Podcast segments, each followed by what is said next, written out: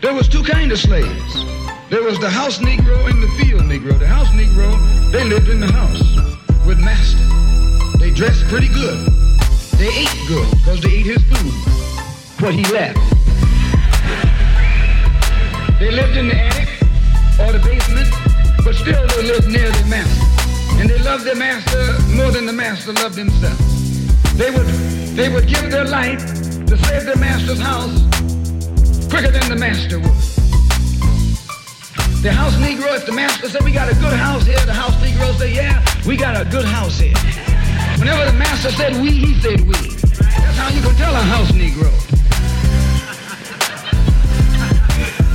If the master's,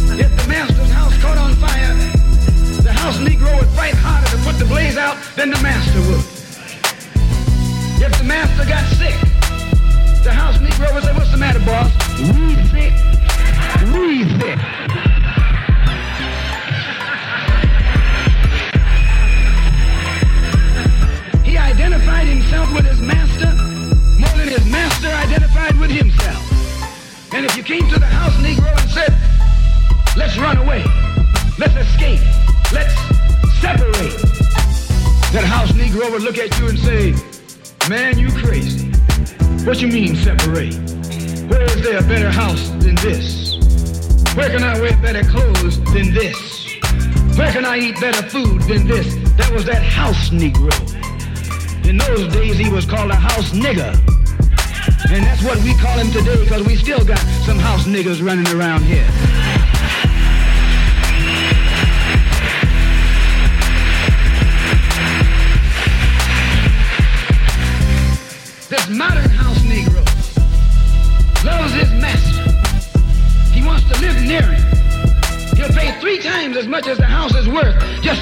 His master. And then brag about, I'm the only Negro out here.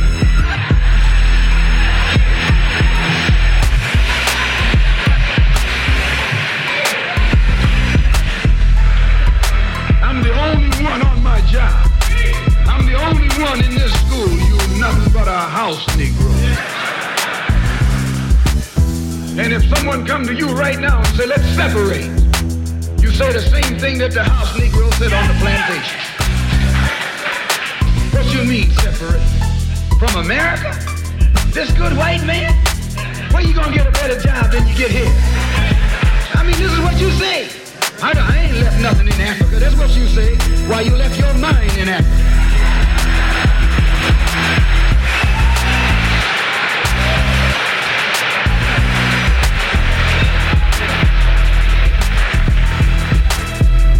On that same plantation, there was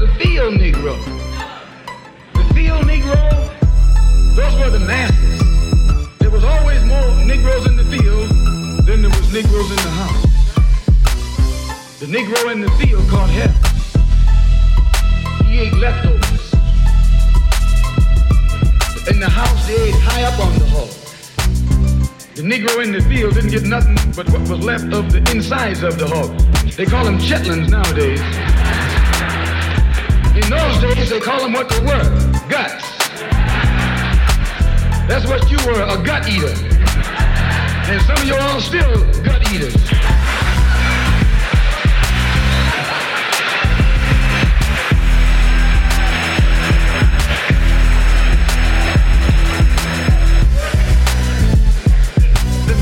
Negro was beat from morning till night. He lived in a shack, in a hut. He wore cast-off clothes. And he hated his master. I say he hated his master. He was intelligent. That house Negro loved his master. But that field Negro, remember, they were in the majority.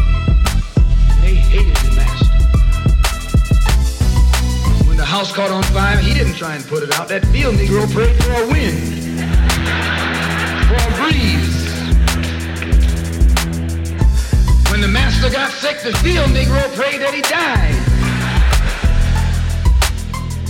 If someone come to the field Negro and said, let's separate, let's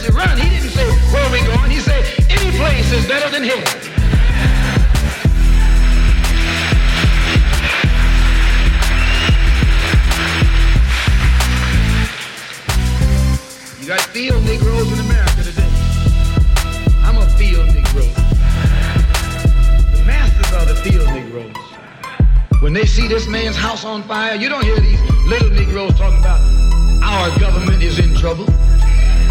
They say the government is in trouble.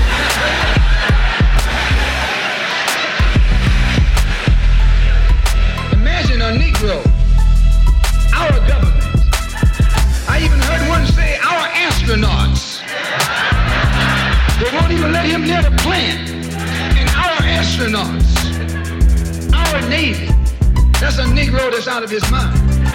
That's a Negro that's out of his mind. Just as the slave master in that day used Tom, the house Negro, to keep the field Negroes in check. The same old slave master today has Negroes who are nothing but modern Uncle Toms, 20th century Uncle Toms, to keep you and me in check, keep us under control, keep us nonviolent. That's Tom making you nonviolent. It's like when you go to the dentist and the man is gonna take your tooth. You're gonna fight him when he starts pulling. So they squirt some stuff in your jaw called Novocaine to make you think they're not doing anything to you. So you sit there and because you got all that Novocaine in your jaw, you suffer peacefully.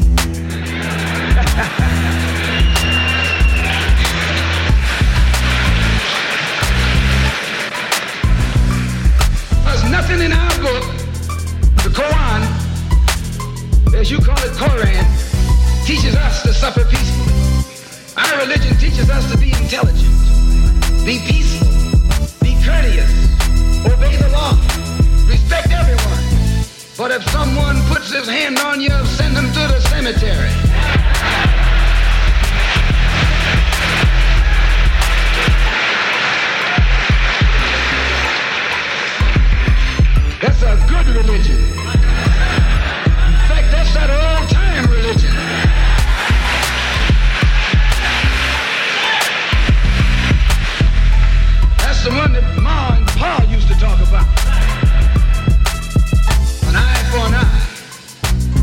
Tooth for a tooth, and a head for a head, and a life for a life.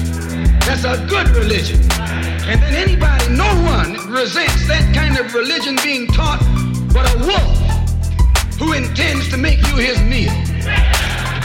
This is the way it is with the white man in America. He's a wolf, and you a sheep. Anytime a shepherd,